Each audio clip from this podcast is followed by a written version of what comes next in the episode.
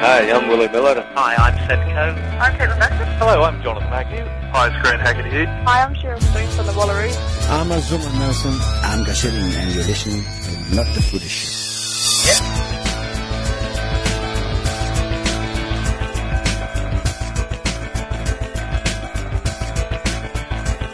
and welcome back to another podcast of Not the Footy Show. I'm Ashley Morrison. And I'm John Lee. And since we last spoke, John, well, well, there's been plenty happening in the world of sport. We'll start on a positive note, and uh, the wonderful Wildcats. Congratulations to them on another superb win, and everybody associated with the club. They really are probably the pinnacle club in Western Australia. Absolutely. And when you realise that they, have set a world record, it's not just an Australian record, it's the best domestic sport uh, results, I suppose you'd call it. To continually uh, make yeah, the finals. finals. What a fantastic effort. It is. The only thing you've got to put in perspective is there are less teams in the competition here, but still to have that consistency year in, year out is phenomenal. And I think when you look back over the history of the NBL and you see the ups and downs of the competition, I mean, it didn't run for at one stage a couple of years ago.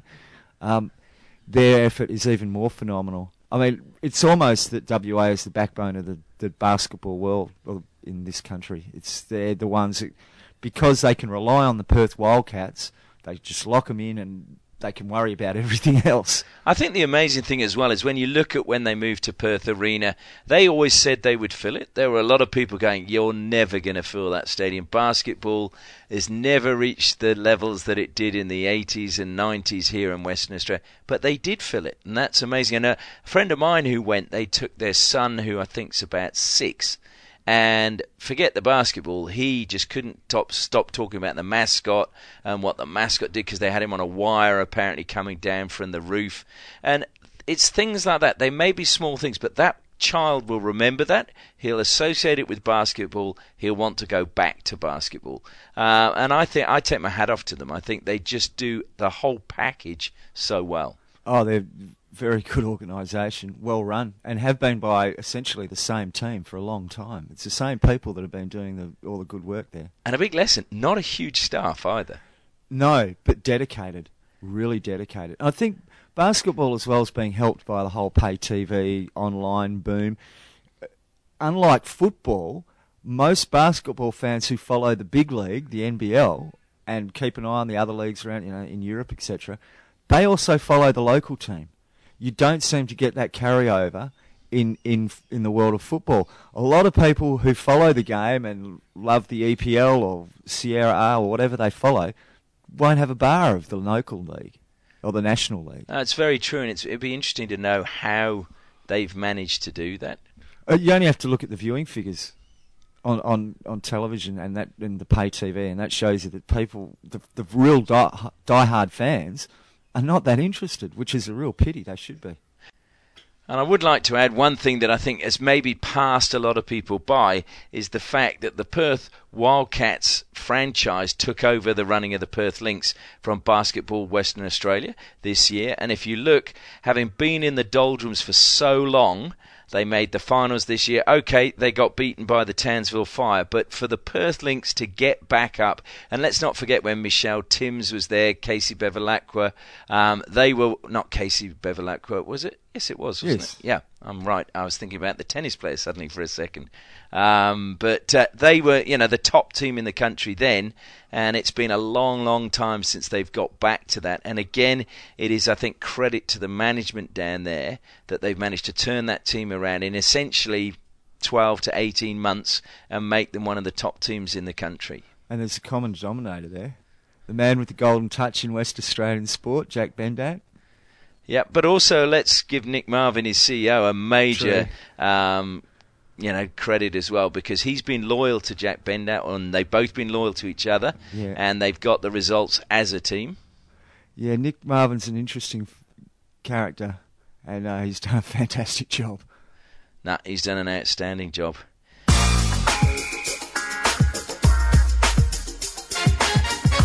Hi, I'm Daniel Ricciardo and you're listening to Not the Footy Show.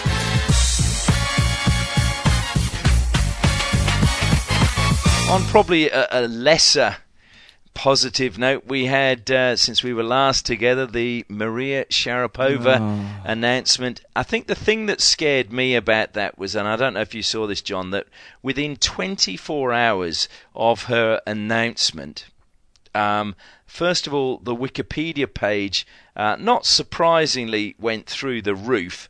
Um, in that, I'm just trying to find the, the stats there, but it in 48 hours it jumped to 50, 1.57 million views for Meldonium.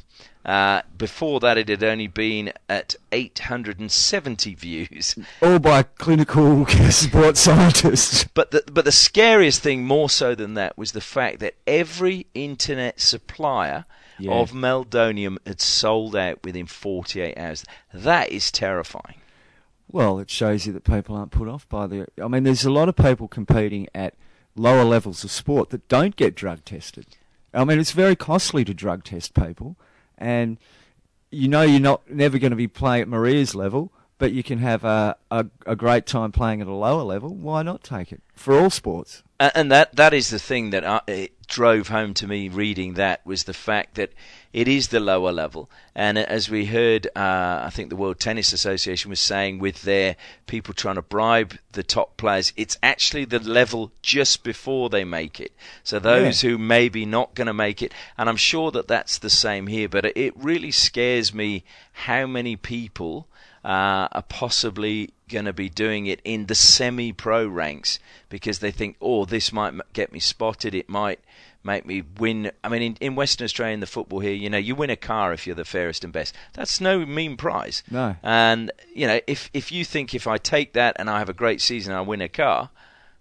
You know, but people will do crazy things. Yeah, I mean, I must say there, just so we don't impinge upon anybody, they do have a fairly rigorous testing regime. Those players have been caught. Uh, Just, uh, the state level here, they don't. Yeah, yeah. Oh, WAFL, absolutely. Ah, but not state soccer. They oh, so, no, No, not which state is what soccer. I was Okay, yeah, about. sorry, I thought you were my Nah. mistake. But yeah, the WAFL, absolutely they do. But uh, as far as I'm aware, the semi-professional league, the NPL here, I don't think there's any. so. NPL players don't get drug tested. not that I'm aware of. If that, if that has changed, certainly when I was playing, it never happened. Uh, what about the FFA Cup? you? They they- possibly should be for that. They, well, you you you got one set of players who are being tested. The, all the A League players would be tested, and if I, I will have to test, uh, check up on that one for yeah, you. i I, because yeah, that's a very, very good point. Yeah, and um, the other thing about I'm a bit surprised about the Sharapova thing is how vitriolic people went after her. I mean, this is a drug that was only banned at the beginning of the year, Yeah, I think the thing though, and, John, and is she's she's been legally allowed to take. It may very well be performance enhancing. They might finally, after years, have decided yes, it is performance enhancing, but she did nothing wrong. No, I, I agree. She did nothing wrong. I mean, the the thing is, when you read an, about a lot of it, though, where they're saying it is uh, to strengthen your heart, the oxygen going to your heart, which would enhance your stamina. I have no doubt she took it for performance Yeah. enhancing reasons. But it wasn't absolutely no before, doubt. yeah. And she was not the only one. They had 99 positive tests. Um, and that's going to always be one of the problems with this drug regime is while you've got some things that are legal and then you suddenly cut them off, you're always going to catch the stragglers. And Maria Sharapova will not be the only one that didn't read an email. What did you make though of her racket sponsor Head uh, weighing into the argument there? Whereas a lot of the other sponsors pulled back. They said we will put our sponsorship on hold until we have the she has her hearing. Uh, but they were actually going after saying she should be exonerated. She's said that she's taken it. She's been taking it for years. La la la la la. I thought again it's a very bold move, and it was interesting that um, Murray came out, who is also sponsored by them, and said he didn't think that was the right approach by his sponsor. Well, they've got a lot of people they want to protect too. They've got a lot of money invested in her and other players and, and Andy Money, uh, Murray. I think that there's been um, a lot of finger pointing and rah rahing from that on the from the world anti-doping side of things, and I think you only have to look at what's happened in the the whole Essendon case to know that there's problems within the world anti-doping authority and, and our local ASADA authority as well. and that they're just standing up saying, right, it's one thing to accuse someone. Come on, show us what what you know. This is she was fine. She's been fine up until January, and now suddenly she's a criminal, and that's essentially what they they're calling her is a criminal. But I do think that that we're seeing sponsors' influences on sporting things too big, and I think there, there there needs to be a definite line. You're a sponsor. You do not have a lot of say in the way the sport is run or whatever. Well, it's interesting that the uh, WTA didn't come out and say, "Mate, doesn't matter what you say." WADA never came out and said, "Doesn't matter what you say." Yeah. No one, none of the authority people in positions of authority came out and told them to nick off, or explained to them exactly what was going on and said, "Look, you've made this statement. Here's the real story." Now, maybe it went on behind the scenes. I don't know, but they never did it publicly. No. They let heads say their piece, and then they went, "Oh, we'll just keep quiet, and it'll all go away." And that seems to be the way they operate. Yeah, but I mean, I think cycling would. There was a lot of that in cycling, wasn't it? There That was, absolutely. It would all go away. Yeah. and we've seen how much certain It's the ostrich response. Yeah, and and hope it goes away. At least Head have been proactive about it and saying, okay, show us your money. Where what is going on? We don't believe she is. We've got a long association with her. You just come along and collect a urine every two weeks. What's going on? Uh, the the scary one as well for me is the the Russian, you know, scandal with their doping thing. I don't, I don't know if you saw that two of the people that were the head of the Russian anti-doping have both passed away within 11 days of each other, and one of them supposedly was uh, trying to get a book published as to what had actually gone on. Well, this is Russia, and if you're a student of history, you'd probably know that that sort of thing's been going on in Russia for about oh, 700 years. It's it's no surprise that that's the way things are dealt with there. Look at look at the uh, the, the pro democracy movement. What happens if you stick your head up above the parapets there? And, hmm. Yeah, well, we'll probably not saying- leave that because But, but while we're on that, I thought it was very interesting. During that period where everybody was Sharapova, Sharapova, another famous athlete opened their gob and talked about sport, and that was the great Carl Lewis. Carl came out and said, "Long jumpers these days are rubbish." Um, Jesse Owens would have won a, a, a medal at the last Olympics. They're all clowns. They don't know what they're doing. The sport's dead and it's going to die. And I couldn't help but wonder what what was it that allowed Carl to perform at such a high level over his career that modern day athletes aren't allowed to source. Yeah, there's uh, well, there's the book about the 100 meters at the Seoul Olympics, and I think Mr. Lewis was in that. He got the gold after Ben Johnson was disqualified, and that book alleges that well, every single runner except for one in the eight that took part in that final, at some point in their career, tested positive to uh, illegal substances or banned drugs, and uh, there was only one athlete that was for his whole career, as far as everyone knows, was clean. So what does that say? And I mean, I'd just like to say on the Jesse Owens thing, hang on a sec, we're going back a long, long time. 1936, I don't think there were maybe performance enhancing. Certainly wasn't the training facility they've got today. And I think if Jesse had been given those opportunities, the diet, and if you read it, how he was persecuted at Yeah, university, absolutely. couldn't even travel on the same bus as a lot of his athletes at times, I think he would still win a medal today. Could do. I wonder what he thinks of uh, the the fifteen hundred. Well, not the fifteen hundred. What did Herb win? I mean, Herb Elliott's time in the yeah was it? Uh, would have won medals at most of the modern Olympics since then. So that's a really lame argument, Carl. Well, I, I, think Especially at a time when drugs in sport and stuff. Just keep your head down, son. Well, I went off Carl Lewis when I remember reading, I think it was back in the 80s, that he was actually autographing Bibles. Now, I'm not a religious person, but that just did not sit well with me. And uh, I just thought, you know what? I think there's only one guy should be signing a Bible if he was alive, because it is pretty much his autobiography. yeah, that's uh, that's a huge ego, isn't it? Signing a Bible.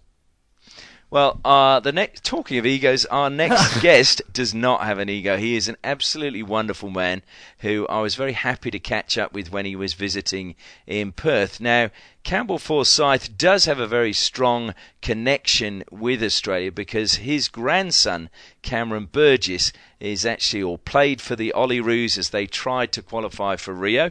Uh, so he is an up and coming Australian footballer currently plying his trade over in the UK. But Campbell Forsyth, his grandfather, well, he wore the shirt of Scotland with a great deal of pride.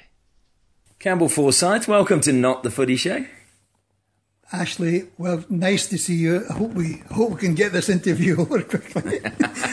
no, no, I'm really looking forward to it. Now, I, I, wanted to take you back to obviously your first contract, which I believe you signed with St Mirren when you were just about 16 years old. Was it always no, a dream to play football? No, I signed for St Mirren because uh, I had to. I had, I had, to do my national service. It was. Uh, I had to go to the army when I was 18 years of age and for two years. Uh, stint and came out when I was 20.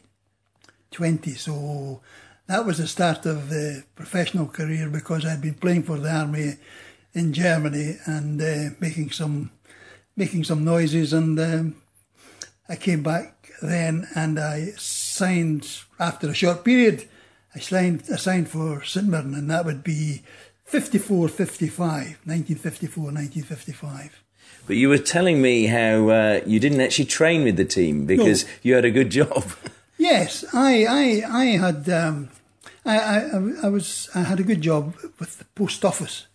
It's called the post, not uh, the GPO at that time, and um, St Mirren were were no car, we had no car, so St Mirren were, was uh, to get there in the evening for a seven o'clock start for training was just impossible. So I had to train on my own um, and occasionally got to uh, train with Falkirk uh, or Stenhousemuir, but I still had to train on my own. I wasn't involved in their setup, so I had to do my own thing through right throughout the week, and uh, met the team on a Saturday only. Only time I saw them was from one Saturday to the next Saturday, and um, it was it wasn't easy. It wasn't easy. I was going to say, how does a goalkeeper train on his own? Because you can't have had shots or anything. No shots. You didn't even have a wall to kick the ball off. You didn't even have a ball because they were being used elsewhere. I just had to do the best I could. Um, sometimes you got a few kids uh, that were um, watching the training, and uh, if you were lucky enough to get the ball, you gave them a shot, and they, they maybe had a few shots at you, that sort of thing. But that well, that was it. Oh, it was um, it was not the best. Uh, it wasn't the best preparation for playing in the, the, the, the top division at that time. No, I'm sure it wasn't. You also were telling me that when you were picked for the under 23s, there was no training really, and also you had to do a full day's work before you represented Scotland. I did a full day's work uh, on, uh, it was February 1957, and I was working, and because of my, my job, I couldn't leave or I couldn't get away early. I had to finish at five o'clock jump on a train through to Glasgow, go to the nearest bus station to get a, uh, a bus through to Ibrox Park where Rangers played. And I got there in time for the trainer to say, "Come on, son, you'll you'll have to hurry up." Uh, put my strip on, and I didn't know who was who was uh, in the English under twenty three team, but I soon found out because um, they, they, they showed up very very prominently uh, and, early, and I found out it was Brian Clough, the, the famous Brian Clough, who was playing centre forward. Their inside left at that time, their number 10 was another famous player called Johnny Haynes. Their number 11 was a, a, a, a young lad, good player, who played in Manchester United. Uh, he was killed in the air crash, the Munich air crash, and that was David Pegg. After that, I didn't want to know who was playing. I was, I was, I was on tenterhooks. So, but uh, they didn't win. They didn't win. We had a, we had a draw. Um, so I was quite pleased. But um, that was it. There was no preparation, no training, no staying away, work during the day, no tea, played in the evening. That was it. Now, injuries were a big part of your career, really, and I believe at St Mirren you missed out on the Scottish Cup final because of injury. I did. I uh, I played, and I was maybe a wee bit naive. Uh, the injury wasn't that, that bad. I probably could have played at a push, but I didn't want to let the team down, and uh, so uh, I uh, I had to make way for the second team goalkeeper to come in, and he played well. And the rest is history. He got the he got the, the FA Cup badge, and I didn't. But um, that was because of that was because of a strain, a, a thigh strain that uh, caused that. So I couldn't complain. It was um, it was my decision to that I wasn't fit enough to play. Do you look back on it and wish you'd played now? No. Um, oh, I wish I'd played. I mean, uh, but uh, you know, it's uh, that's one of these things, and these things happen. It was just a stroke of bad luck. You moved to Kilmarnock, and uh, I believe you know there was a, a, fair amount of success there with the club again, but injury prevented you from uh, playing the last two games in one of their biggest seasons. Absolutely, um, we played. Uh, we um, this would be in nineteen. Oh, I went to Kilmarnock, and I think it was 1960, 61. and um, I played away there, and within two years, I was uh, I was in I was playing in the full Scottish side, the full Scottish team, and um, I played, as you as you know, I played against England in 1964 at Hampden, and um, the next game was against Germany, and I had to pull out because uh, because uh, of an injury. I had to pull out of there, um, but during that season, I played 27 games. Um, in the 27th game, I got I was injured again, and the young lad who uh, was my reserve at that time, he uh, he came he came into the team, played a stormer, and uh, the the manager, in his wisdom, he kept him, and, and he played the last. The young lad played the last seven games, so I played twenty seven games in that that that season. He played seven games, but we won the Scottish League. We won the Scottish League, so I got uh, I, I got my uh, league badge. Uh, so you know, it was, it was, yeah, it was. That's how that's how things happen. You know, you your uh, injuries can can prevent you from. Uh, well, twenty seven games out of thirty four wasn't too bad. No, absolutely not. We'll talk about your Scottish career shortly, but also I saw at Kilmarnock you played in their first ever game in a European competition, which I think it was the Intercity Fairs Cup against Eintracht Frankfurt. Yeah and uh, you lost the first leg, but you, by all accounts or the reports I read, had a stormer in the second where you actually won five one. That's exactly right. We went to went to Frankfurt and we uh, came back with a three 0 deficit. Um, but uh, in the second game, um, we we put it on. We we, we really excelled and uh, we knocked five and we. We, we beat them 5 1. So, on ag- aggregate, it was a 5 4 result for us uh, unfortunately, we were drawn against Real Madrid in the following in the following uh, the following round. But um, you know, uh, five uh, one. That was the. I think that's probably been more or less their highlight, Kilmarnock's highlight game uh, of all time when we beat Eintracht Frankfurt five one because they had previously been to the European Cup final um, uh, when they were beaten by Real Madrid. Actually. In Scotland as well. In Scotland as well, at Hampden. Aye, record crowd, yeah. Yeah, they're a good side. They were a good side, but we were a better side on that evening.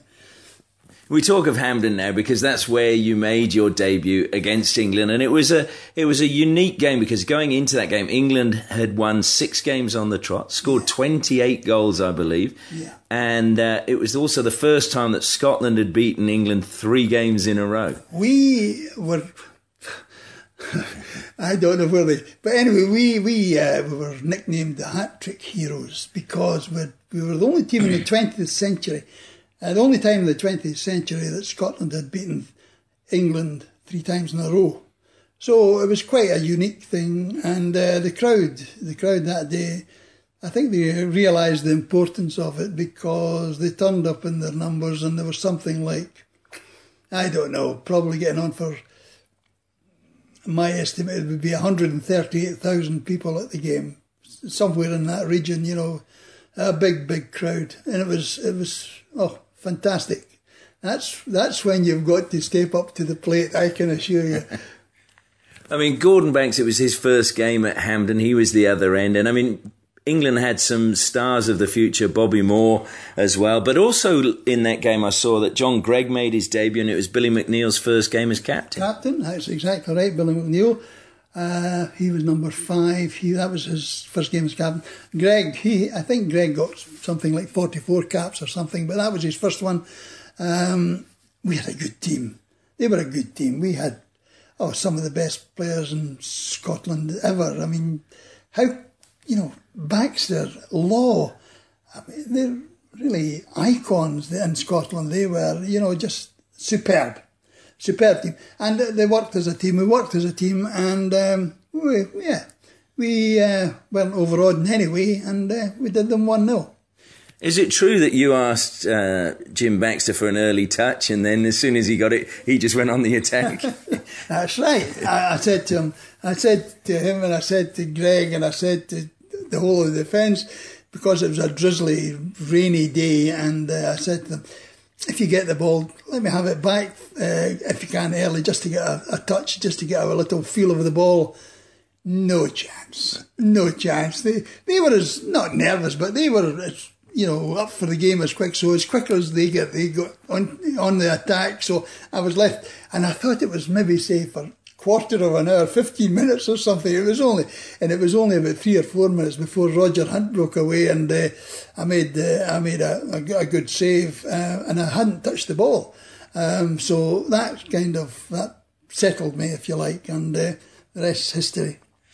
You had a pretty good international record, four games for Scotland. You only lost one, and that was against Wales in 3 2 in the home nations. Do you wish the home nations still happen because it was a great tournament when I was growing up. Yeah, I still think that the, the, the, there's room for uh, uh, games like that.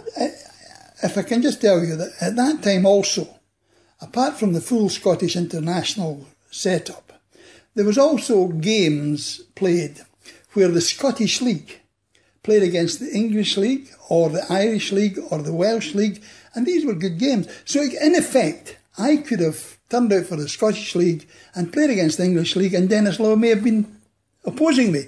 You know, there were there were situations like that, but they, they were, and we played England twice actually. I played against England twice, and it was, a, you know, as an international. Played against England twice, the, Scot- the Scottish League versus the English League. They didn't win again, neither in either side, but uh, uh, these were big games as well, and they, they disappeared. I don't know why. I don't know why. Um, but you know, there is room for there, there are there are rooms for games like that. I think.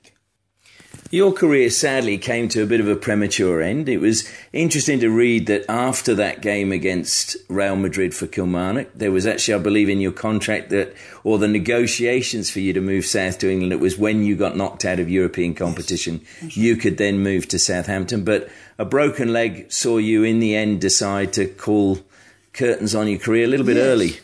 Yes, actually, um, when we came back from Real Madrid, I was supposed to meet up with the uh, directors of Southampton Football Club in London.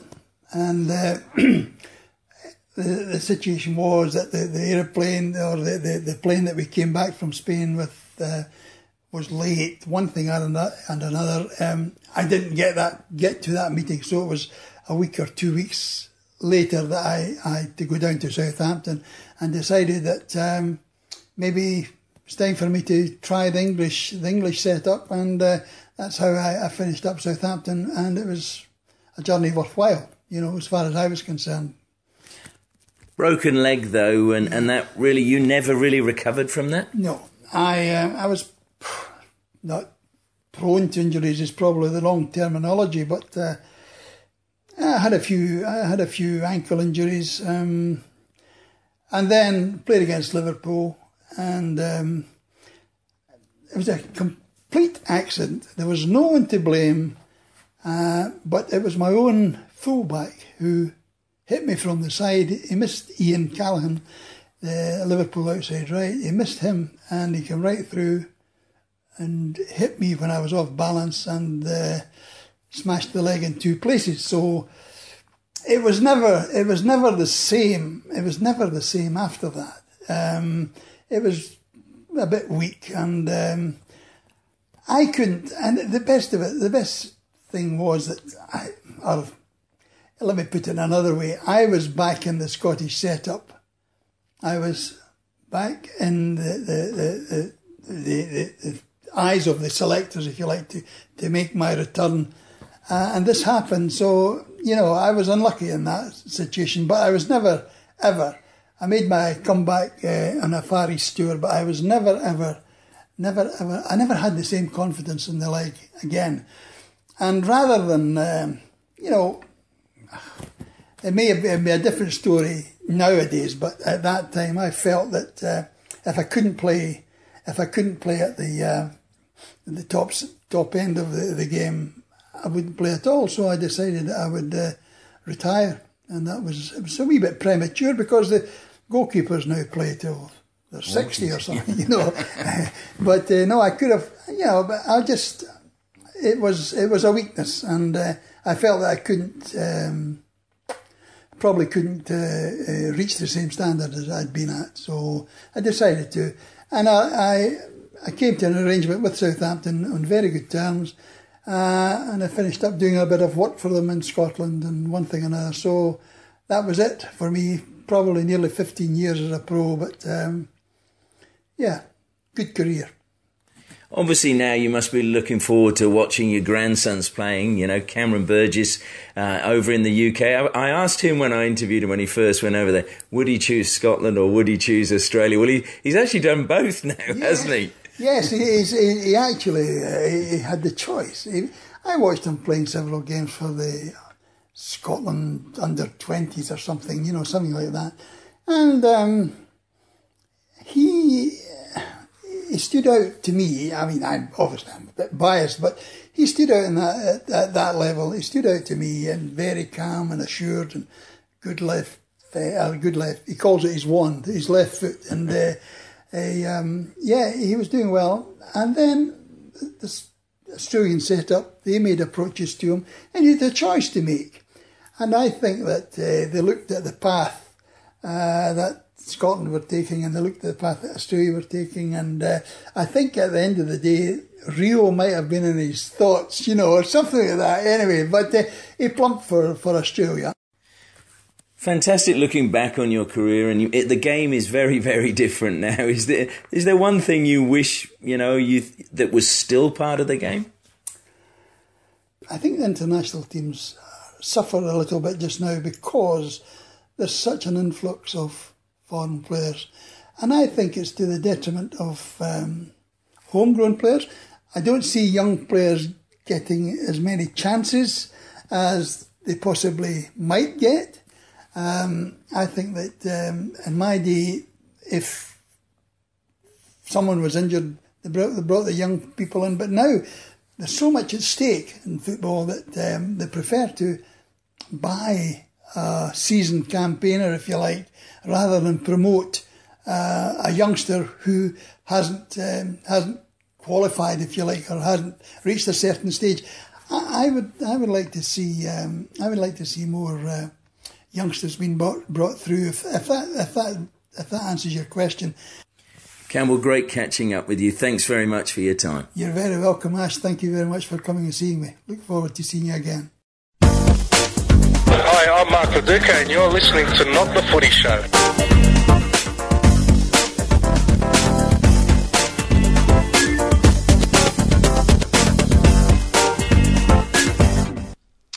Well, that was Campbell Forsyth, who obviously has one eye now on the Australian scene with his grandson Cameron Burgess playing for the Olyroos. Fascinating stuff how, you know, he did a full day's work, John, before playing for the Scotland under 21s. Had to catch a bus to the ground, run from the bus station to the ground. No training, no warm ups. It just shows you what a different era it is now. You imagine asking an under 21 player today to do a full day's work, catch a bus and run to the stadium, and there would be no training before they actually played against the opposition. Well, you hit a hurdle at stage one there. Ask them to do a full day's work. Make it falls over there.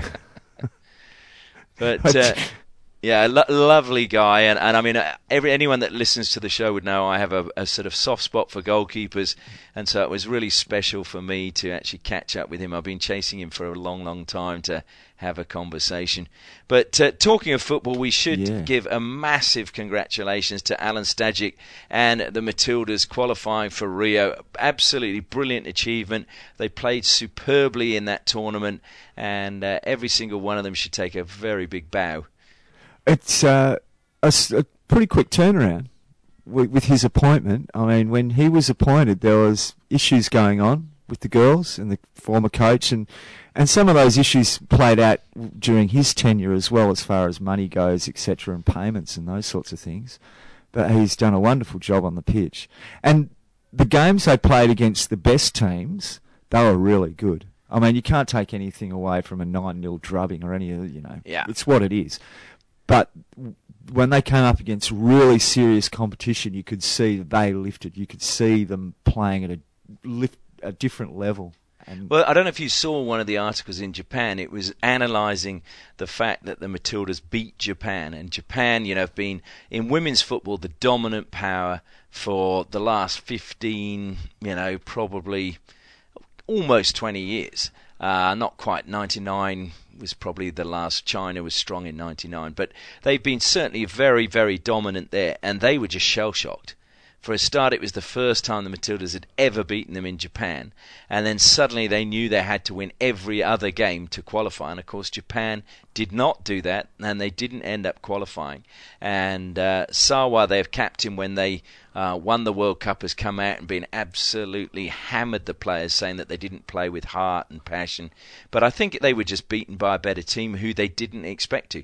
Credit as well to Lydia Williams, who in goal and in my opinion is now one of the best female goalkeepers in the world. She's always had that ability.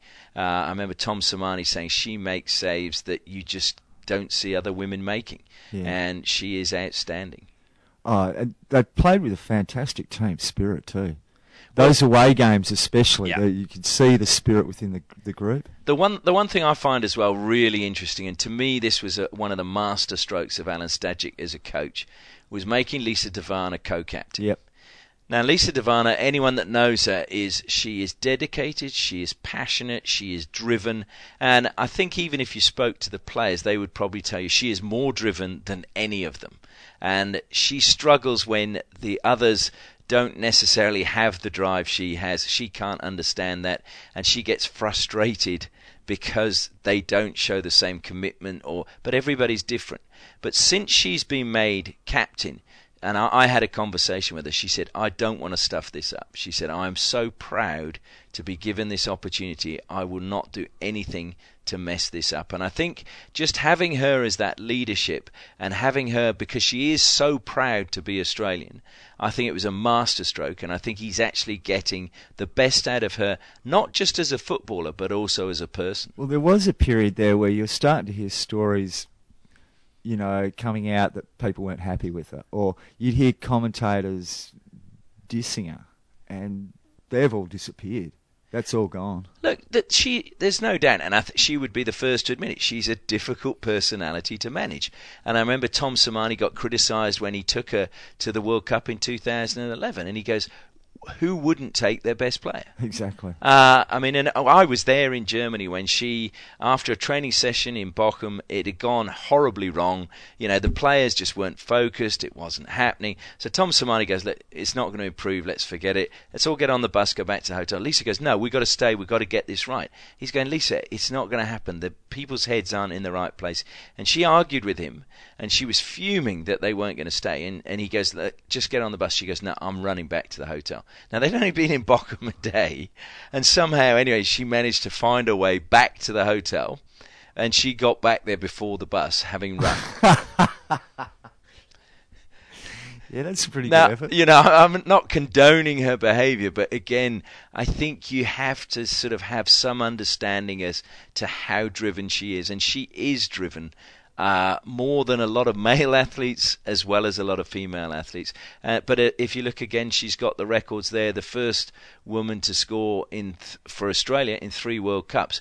You know, Tim Cahill got the headlines when he did it, and there's been quite a lot of male players have actually done it. There's been far less female Yeah. players to have done it. So she's in a very, very elite club.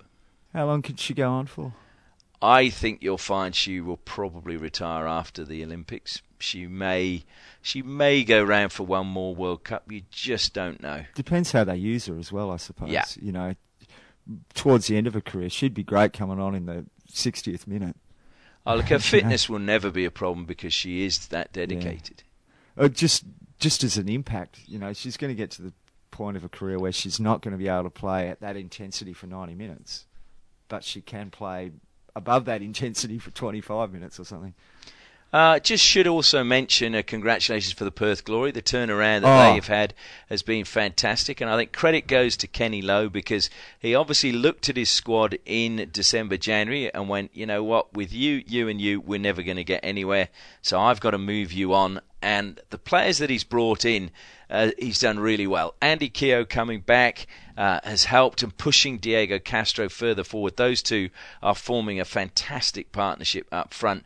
But again, it's the local boys who've returned. And now I don't like to see local boys returning because I'd rather they were establishing themselves in Europe and making it to the highest level. But the fact that these guys who he would have coached when they were younger, he stayed in touch with them, known they're not happy, and has brought them back. And I think that that's a really good thing. Uh, I do worry the the one downside uh, is the fact that Josh Risden signed a one year deal. That's good for the glory, but I don't think it's going to be good for his own career because I do wonder whether now you're going to find that any European club will come in and pay for him. I'm not sure he's established enough as a Socceroo or that uh, well regarded in the A League to be able to demand a transfer fee. I think he's on par with too many other players in Europe that they could sign for next to nothing.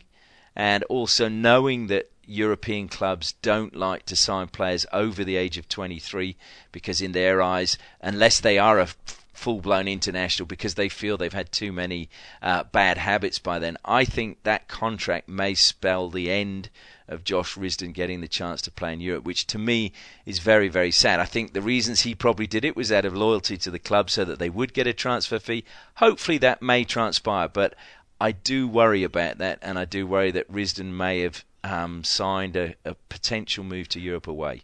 I wonder if players are really that concerned about that these days. I wonder if they're perhaps just as happy to go and play in China for a huge check without all the hassles of being in a big European club where they're going to be a small fish at the bottom. Well, then you the- open a whole new argument, don't you, John? You it's do. like, why are you playing the game? Are you playing because you want money and security for the rest of your life, or are you playing to see how far you can push your talent and what you can achieve in a playing perspective? Now, I don't know Josh Risden intimately. I don't know him really well, but I do know him fairly well and having had conversations with him as he was coming up. Now, he, to me, unless he's changed, was always a player who wanted to see how far he could go as a player. And I think, unless he's changed, as I say, that to me was always his driving force. Not the money, not the adulation. He wanted to see how far he could go as a footballer. And I think he would be disappointed if he ended up in China rather than Europe. I think what we'll see in the future is more and more managers pushing it as an option for their for their players, and in the sense that you're pretty much in the same time zone. Um, it's not as far away to get home. You, you're not playing the seasons that you, you're not playing for the, the time you are in Europe. It's less on your body. Uh, The, the only reason the, the clubs here, they're already doing it, John. The, the A League clubs are pushing their players into China. Yeah. Because A, they get a higher transfer fee than they will get from a European club, and the clubs need those transfer fees. And again, the players, with all due respect to some of those players who've gone to China, don't have to be as good to No. go to China as they have to be to go to Europe. That's right, and it's not going to be it's not going to be your Mark Viduka or Harry Kewell types that end up in China because the European clubs will when players are that good they're going to be in Europe. It's those guys who are underneath that who are going to I'm going to be a struggling player in Europe or I can be almost a star in China and getting paid a bucket load of money to do it. I, th- I think a lot of them are going to take the bucket of money. Yeah, but it, the, the the one thing I hope they listen to though are the players who've been there, and I've spoken to several of them, and they said it was the toughest period of their careers. In that, yes, they got a lot of money, but it was very, very lonely. Uh, in that there were language issues, obviously, the conditions that you talked about, like some parts Yeah. of China are absolutely freezing. I mean, I've actually commentated one Chinese It's a big Super country. League game where the snow alongside the pitch was probably about four foot high, where they'd cleared it before they played. Uh, that was actually the game where I still don't know if the cameraman died, fell asleep, or whatever, but he just suddenly, the main cameraman just, the camera dropped, and all we could see was half the pitch for about four minutes. Uh, and we had to keep commentating, which was challenging.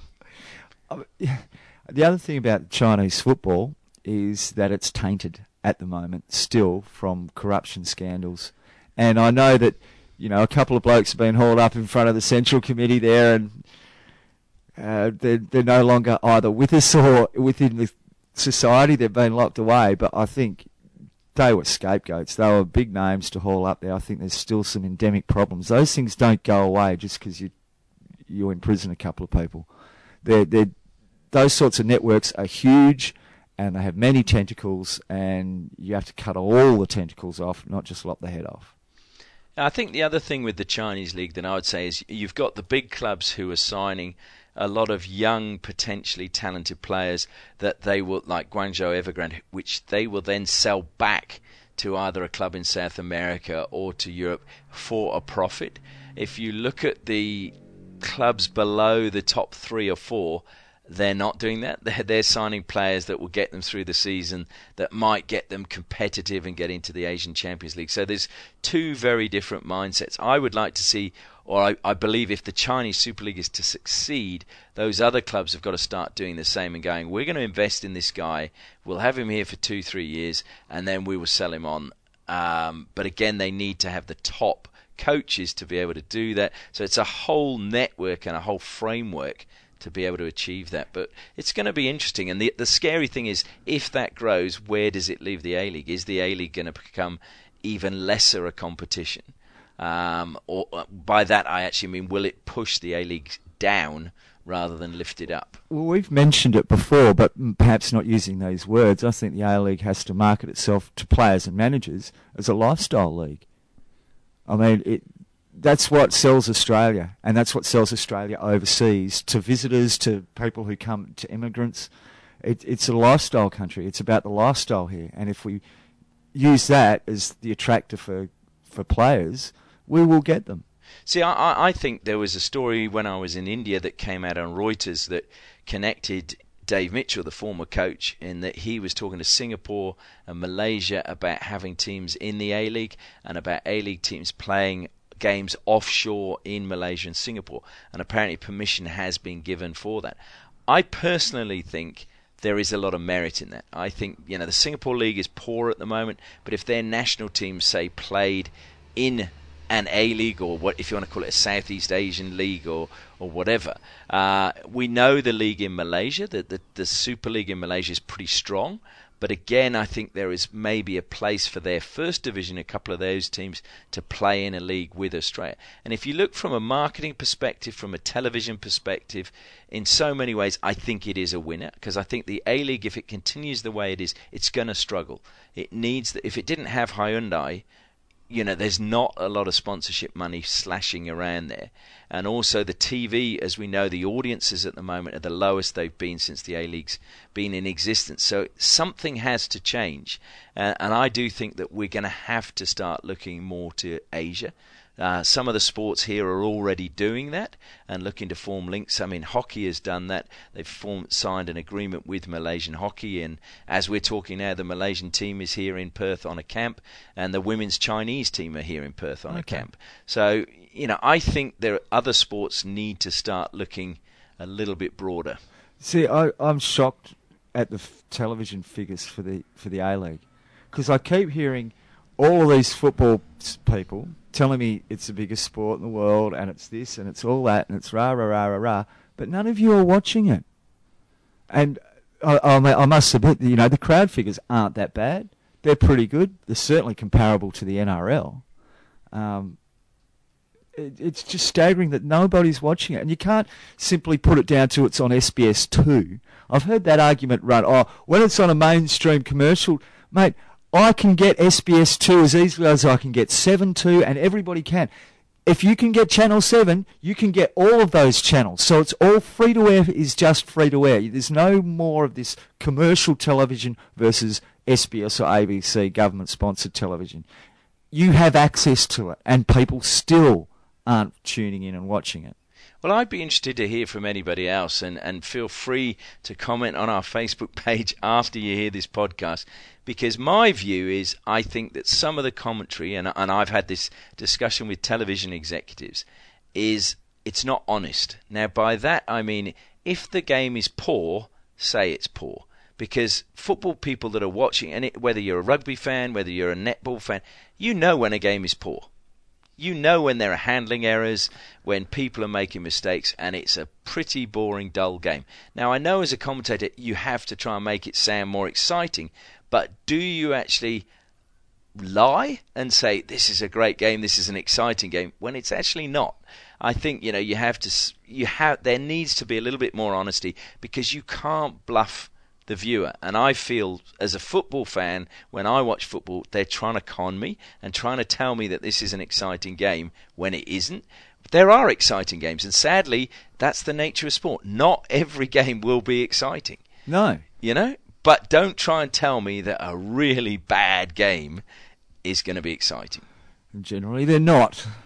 And that, that I must admit, some of the games that SBS has had to play have been pretty average. They haven't had a lot of quality material that they've been allowed to broadcast. But I think again this year that's the sad thing is there've been some poor teams in the league this year. And you know, there's been one or two that have played some exciting stuff. And you know, if you if you looked at the glory pre-Christmas, they weren't yeah. that great to watch. You look at them now; they're wonderful to watch. And that you know, the broadcaster can't be held responsible. for No, it, that's no one knows. That's the, what I'm saying. It's, yeah. it's, that's just the luck of the draw. And sometimes you might get two teams that have been bad all season, but they'll produce an absolute humdinger of a game. You just never know. Now, two of the highlights of the A League season this year so far are the form of Melbourne victory and Sydney FC. I'm loving their form at the moment, especially after Melbourne victory were gifted the FFA Cup through the fixturing. I just had about seven spectators turned up to watch the game, where they would have sold out Perth Oval. I have no doubt. I think there's a lot of people very happy that Sydney FC is sliding down well, the table. especially all the stuff. Even even now, they're still talking about Sydney FC making the finals. Even now, Sydney FC, if they get there, they get. If they get to the finals, they're going to be out in the first week. I think if they don't make the finals, Graham Arnold's going to be out. Well, we haven't been hearing too much about Super Coach lately from his friends in the Sydney media, have we? Anyway, we should probably leave it there, don't yeah, you? Yeah, about time. Yeah, I think I've said enough. Well, we hope you've enjoyed this. We'll be back with another podcast very shortly.